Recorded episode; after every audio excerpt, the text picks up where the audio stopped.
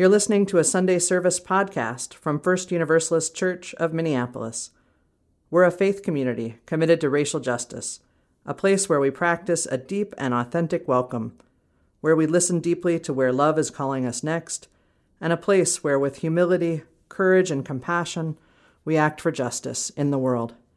To learn more, please visit us online at firstuniversalistchurch.org. Good morning. Church has always been a major influence in my life. And as I have grown up in it and become a part of it, it has guided me to become the person who I am today. For me, First U has shown me how to be a caring and kind person. This begun when I was really little. I remember going to RE and learning of this mystical thing called the Rainbow Path. Such values are very important to me and have guided me and given me a uniquely UU way of perceiving the world. The Rainbow Path has taught me that I should believe in myself and others, and to always be kind no matter what, because every person has inherent worth and dignity. This way of understanding the world has helped me to always be open to others and has provided me the courage to be a leader.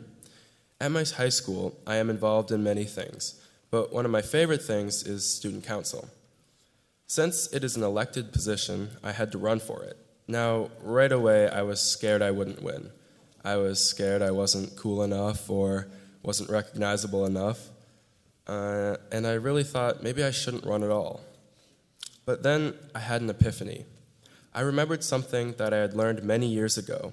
This idea came to me in my time of need almost naturally. The thing that sparked into my head was blue from the rainbow path that I should believe in my ideas and act on them. So I decided not to trouble myself with the minutiae of high school popularity contests and instead run my campaign on ideals and values that I wanted to see widespread throughout my school. This approach ended up being much different than many of my peers, who, for the most part, just used their name recognition and maybe made a few stickers. With the values I learned at church, I was able to create a campaign that actually helped my fellow students.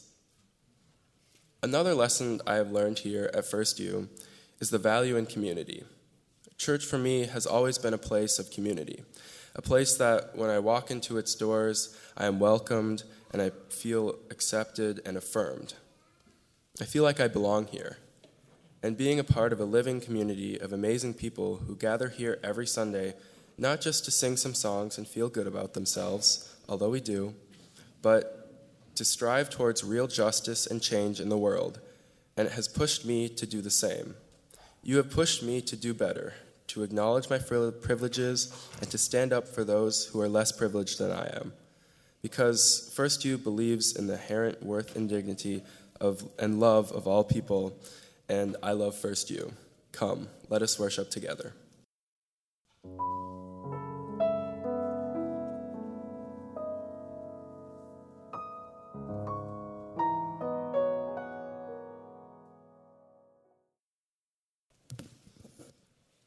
Good morning. It's such a joy to be back amongst you. Our theme today is building hope, and I am here to attest that the hope of spiritual communities isn't in the building, it's in the congregation. For one thing, for the past 10 years, I've been the senior minister of a congregation without a building. The Church of the Larger Fellowship is a church without walls, which serves thousands of people around the world including over a thousand who are behind walls, incarcerated people. We exist only in the relationships, which are forged online, on the phone, in mail, in Facebook, and yet it's a vibrant place full of deep connections and transformation, just like this congregation and every other congregation that I've been in. The hope is in the people. As Ruth mentioned, I served this congregation from 1983 to 1987 as the religious education director. We met then at what is now Shir Tikva, the building at 50th and France. I was there for the last year of what would be John Cummins' final year of 23 years of ministry, two years with two different interim ministers, and the first year of Terry and Susan's, Terry Sweetser and Susan Milner's ministry. Some of you were the witnesses as I preached my first sermon. I was so scared. And it was way too complicated and way too dense, as most people's first sermons are. But I was trying to capture in 20 minutes the 29 years I had lived without preaching, and it was tough. you were here as I finished seminary and graduated. You wished me well as I headed off to Boston for what would turn out to be a series of jobs at the UUA headquarters and to welcome me back 15 years later when telecommuting became a thing and I could do the work I loved best from the place I loved best. When I came back, it was as if time had sped up, as if one of those cameras that shows a seed becoming a tree in two minutes had filmed the community. Small children I had known were now teenagers and young adults. Some of the folks I'd known as middle aged parents of the kids in the RE program were now elders showing me pictures of their grandchildren. People I loved had died.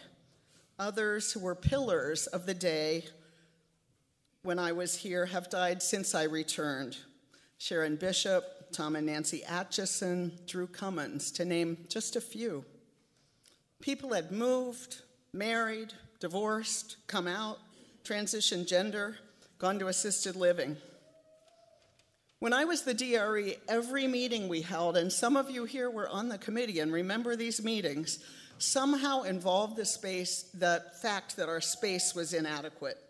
In my four years, we carried crates across the street to Lynnhurst Community Center where we rented rooms. The youth group met across the street at Channing McKinley's house. That's right, the woman who's now married to Arif Mamdani, and the mother of two daughters who are older than she was when I first met her. After I left, Ginger Luke came and joined Terry and Susan to serve as the DRE, and some of you had three services. I was relieved to have avoided that. Coming back, it was clear to me that even though many, if not most, of the people here had no idea who I am or was in the church, my love for this community remains strong and clear. This congregation shaped me from a formless lump of aspiration and longing into a grounded, joyful religious professional. This congregation taught me about collaboration between lay people and religious professionals in a way that has informed every position I've held since. This congregation, I think, is remarkable in the strong lay leadership, which has been an absolute constant. This congregation saw potential in me that I didn't know I had, could envision the seed that would, the tree that would grow from the seed, because so many seeds have sprouted here and been enabled to grow tall and deep. I think of Christana Wille McKnight, who was, again, a teenager when I was here, seeming completely indifferent to the worship services where we invented and introduced the Rainbow Path back in the 80s. And Christana is now a mid career minister and a leader in our national movement on the board of the Ministers Association. So many lay leaders who connected here, as Monroe described, with their purpose and their values and went on to live them in the world.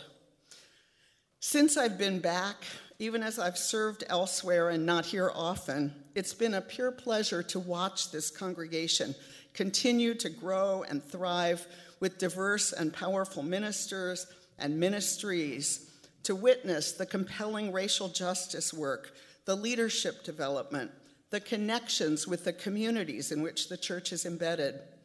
That work flows so seamlessly from Unity Settlement House, which was gone long before I got here, but was in the cellular memory of the place. From engagement in the civil rights struggles of the 60s to the marriage equality work and I was pleased to be here when we did the, that series of first marriages after marriage equality came to Minnesota, and so many people joined in marriage, legal marriage.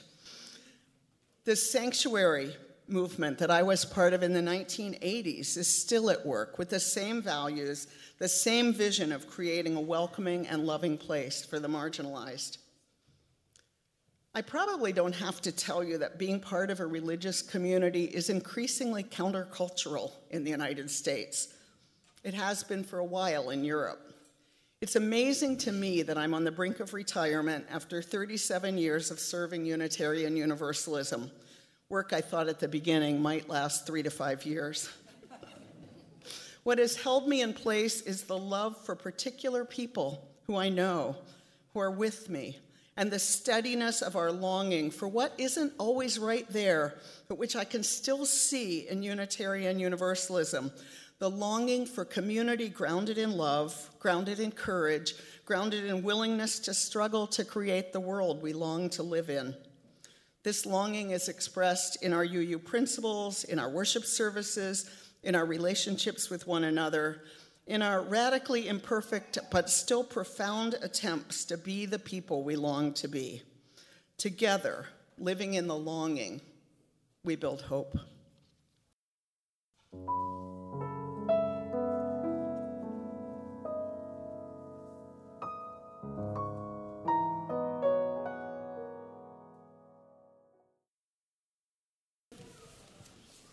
So, when I was asked to, uh, about speaking today, I really had to think about what I would say. I'm a CFO, and writing is really not my strength. I know that about myself. Ask me about numbers or charts, and my eyes light up. so, I reached out to Rev Ruth, because that's what I call her, and she suggested that I speak about my work as treasurer for the board and what it takes spiritually and financially to keep an organization healthy. And as it turns out, something unplanned happens that gives you food for thought. The best part of this little story was that Rev Ruth was there to witness it. It was an easy-going board meeting, and I was going over a flat uh, cash flow chart of the building project. Uh, this is something I really geek out over. and at this point, the non finance people at the board meeting are wondering when is he going to stop? we discuss the high level details of all the changes that are planned for the building. We then move the conversation to the year to date operating expenses for the church. I know, they were really excited about that. However, it is these types of conversations that are absolutely necessary to maintain the financial health of the church. There is a level of spirituality that occurs when we have these conversations. Your board recognizes that we have a common goal of having a financially healthy church so we can ask tough questions without disrespecting each other. There's a spirit in these conversations that says, remember, we are here for each other and for the congregation. The same Spirit allows us to talk about living out or living into our visionary goals, such as racial equity. These can be tough conversations, and I believe Rev Ruth witnessed the spirit of love when this topic was discussed. The focal point of the conversation was how, as a board, can we ensure that we are living out this vision? We also recognize that none of us have the magic elixir to reach our visionary goals. I left the meeting thinking about how I hoped that these types of conversations never stop. I also hope that the renovations to this building allows us to have more members that want to live, in our vision, live into our visionary goals. And then I couldn't help but to think back, excuse me, to when my family and I joined the church about 15 years ago. We came here with hope that our children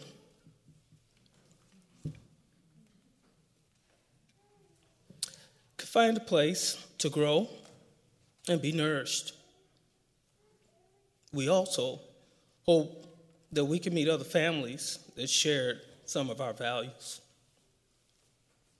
Looking back, we were able to realize both of those aspirations, and now I'm hoping that whatever your aspirations are from this church are achieved. May we all give generously to this place.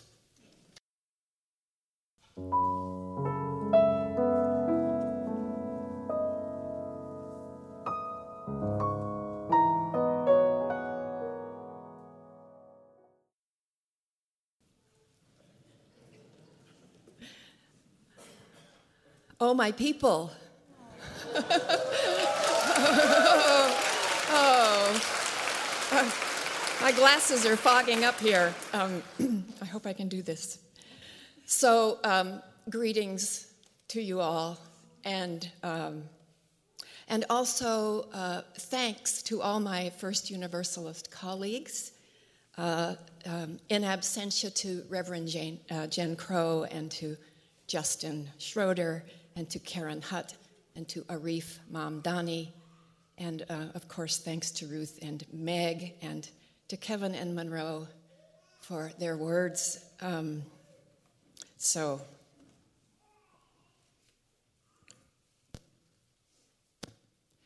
once upon a time, I saw you for the first time in a group photo. It was nearly a quarter century ago. I sat in a Seattle apartment and opened a hefty package that arrived in the mail. Inside was your search packet. On the front of the big loose leaf binder, there was your group snapshot taken on July 25th, 1993. You've just marched in procession from your former church site at 50th and Girard to here. A great crowd of you are gathered on the DuPont steps. You're spilling over left and right and center, and you're looking jubilantly victorious despite your possibly aching feet. Looming behind you at the entrance to your new house of worship are those four great columns, rising like the four noble truths, the four directions, the four gospels, the four Mayan giants who hold up the celestial roof. It looks like you've arrived somewhere solid and ancient. So then, a year or so later, once upon a time, I stood up here for the very first time and saw you from this perspective. It was Sunday after Labor Day, 1997. It felt like a once upon a time week. Mother Teresa and Princess Di had both died that preceding week. Those two archetypes, the humble servant in sandals in the street with the dying and the shining princess, untouchable in her high castle, the week felt large, as did this room. To me, that morning, I think I said as much. I recall how it was to gaze out across this sanctuary for the first time and how I had to scan far north and south to take you all in. And if I recall, I commented on this out loud, saying something like, This room is very wide. Perhaps this says something about the breadth of community it can hold the range of souls it can include and embrace. I may also have, have said that this room is very deep, floor to ceiling, so there's ample room for searching the depths of spirit if we're vulnerable enough, open enough to welcome such exploration. And I probably said something about the great stained glass windows that surrounded us here then inherited from the synagogue, stained glass scenes depicting journeys and struggles of an exiled people moving through wilderness toward the mysterious something, that evolving longing and possibility we sometimes call home. When Reverend Rivas and I arrived here in August 1997, you'd been through some years of leadership challenges which had required a heap of energy. And in some ways, you, had, you felt like you were just beginning to settle in here. One hot August day, Anne Franchik and a team of a dozen others brought cleaning supplies and snacks and spent a day scrubbing these pews. They even took toothbrushes to those little stars of David on the end of the pews, making each point of each star shine. And you had a space team. Chuck, you remember this. You had a space team, members of the congregation methodically walking through this building, trying to take the long view, what could the function of each room and hallway in this church house be? Because you were committed to making this place expressive of who you are a people of open minds, open hearts, and open hands, as Reverend John Cummins would say, even as you lived into the unknown. There's our future. you wanted to, as they say in the world of theater and improv, occupy your space. Occupy your space is shorthand for principle of stagecraft and performance, and it comes easily to mind today because the Reverend Meg Riley is with us. And one of Meg's many gifts is her gift and enthusiasm for improv and for what it can teach us about staying in the moment, about relationship, and about risk. Occupy your space is one of those mottos for actors and improv artists. It means claim your space, don't hold back once you take the stage, you can't not be part of the scene. So everything you do will speak of who you are. So fill that space with actions that reveal your character. Live in it generously all the way to the edges and beyond.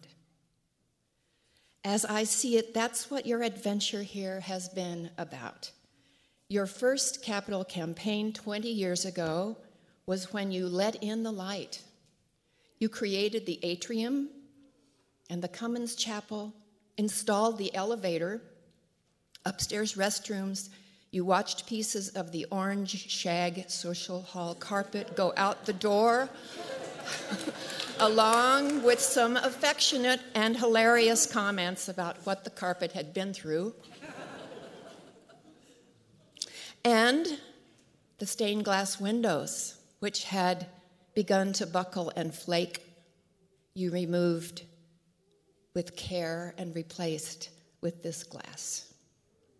Not because you didn't love the old stories the stained glass told, but because you had become those sojourners, finding your way through a new wilderness, and you needed a clear view of what's outside your own window. It's about the building, but it's not about the building occupy your space. Later, there was more. Reverend Schroeder arrived. You, you, your commitment to racial and economic justice gained muscle, and you moved even more fully into 3400 DuPont, expanded your offices, brought more beauty into spaces for children and youth, and even by happy necessity extended this sturdy setting for a flourishing choir Now, your next renovation, I understand, will include replacing this sanctuary carpet. OMG. I will feel a small twinge of nostalgia. And your wedding officiants will need to find another way to remind the wedding party where to stand in rehearsal. No more can we say to the bride, Your place is to the left of the little oblong stain. and to the other bride, That's your spot. Really. it will be fine. you know how to honor the cycles of life, and I'm sure you will give this carpet a good goodbye. it's about your space, but it's not about your space. It's about playing your intention. That's another slogan from improv and theater play the intention. They say the key to character is always intention. They say when we're clear what our character wants, and our actions flow organically from that.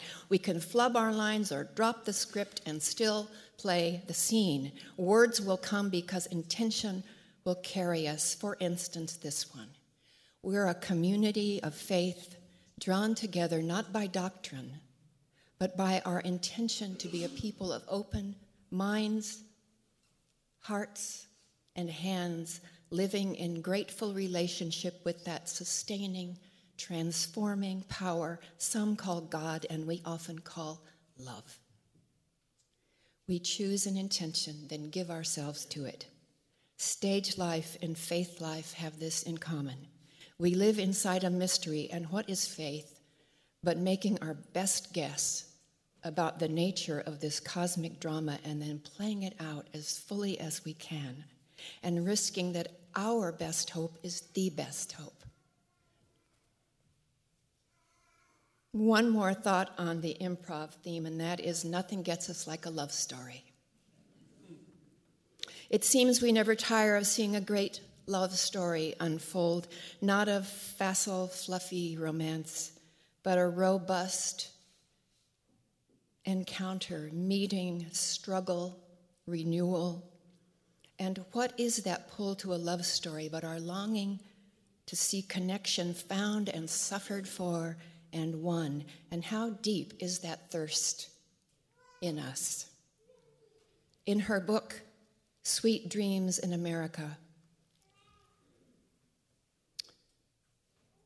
skip to page. Our Universalist heritage. we'll get to the sweet dreams. My sweet dream is that I will have the pages in order. Our Universalist heritage, despite our inevitable blind spots, has been a heritage dedicated to love story, insisting sometimes against great odds that the heart of the matter is the human heart. It's the root of our justice work Historically, we've said we won't sit still for a drama whose main theme is judgment or separation or exclusion. We will have embracing and reconciliation. We will have the interdependent web. We have chosen love story and we want no one excluded from the final embrace. It's everybody or nobody. The old Universalists used to say, since we'll all be stuck with each other in heaven, we'd better practice getting along on earth. We don't talk about heaven these days, but we do talk about beloved community, which could be heaven enough. Be loved community. So we're in this together, and God knows it's improv. Scenes, characters, challenges change, intention holds. In each decade, each century, where a past script restricts the possibilities of love, we can rework that script, even set it aside and create the scene out of our best hunch. A community of faith, says Reverend Dr. Galen Gingrich, is a place of constant beginning. It's like that other kind of improv called jazz. In her book, Sweet Dreams in America, Sharon Welch says playing jazz depends on musicians' willingness to listen to one another and go where no one's been before. In jazz, she writes, there are no winners or losers, pain isn't denied, ecstasy isn't avoided, and everyone gets a chance to play their story. Moving to a jazz model of being together, she says, changes what we hope for. It means giving up our hope for certain progress and victory. It means hoping instead for resilience and companionship. Heaven enough. And like democracy, our religious way is precious, destructible, and costly. Liberal religion is not free. It requires our presence, our care, and our money. There is no trickle down from any parent church. We are the whole trickle. Today, I am here with these others to say thank you for being as generous as you can be, for keeping this collective miracle strong, for occupying your space, for playing your intention, for keeping it a love story. I am prepared to marvel at where your vigor, your resolve, and your holy hope will take you. You who are tomorrow's once upon a time. Blessed be and amen.